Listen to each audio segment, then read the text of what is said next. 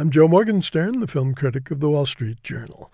The Spectacular Now is a movie of uns, unforced, unhurried, unpretentious. It's also a bit underdramatized, but this story of adolescence on the brink of adulthood is refreshingly unlike the overheated features that define the genre. The kids at the story's center are so appealing that you want only the best for both of them. The hero is a high school senior named Sutter Keely. He's played by Miles Teller. Sutter is a charming swaggerer given to swigging from a hip flask. He likes to think of himself as the life of an endless party until he's jilted by his golden girlfriend. Teller takes surprisingly zestful command of his first leading role. He's more of a surprise than Shailene Woodley, who'd already made a quietly remarkable feature debut two years ago as the older daughter in The Descendants.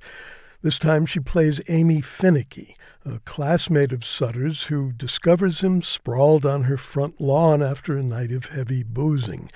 If you found her previous performance as affecting as I did, you'll be glad to know that she's all the more so in a role that puts a premium on her gift for sweet guilelessness.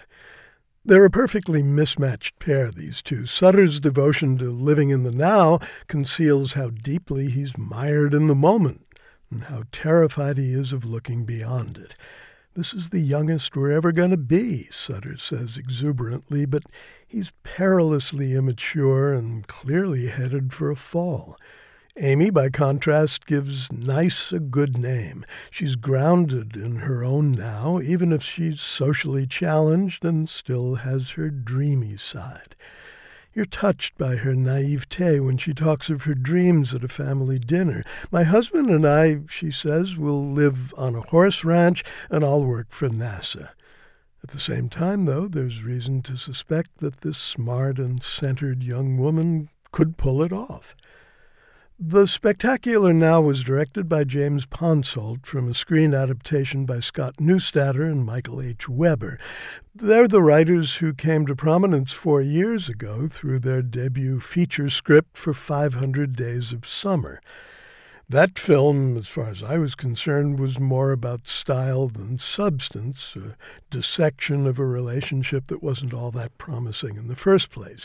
This new film sometimes falls into simplistic psychologizing. Sutter's shriveled sense of himself is tied awfully tightly to his having been abandoned by his father.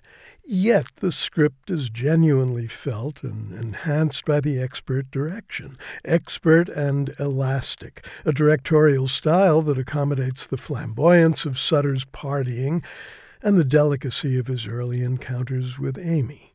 The pace is leisurely, but the narrative generates suspense from Amy's vulnerability and Sutter's heedlessness. We know what a treasure she is, but does he? A good question posed by a good movie.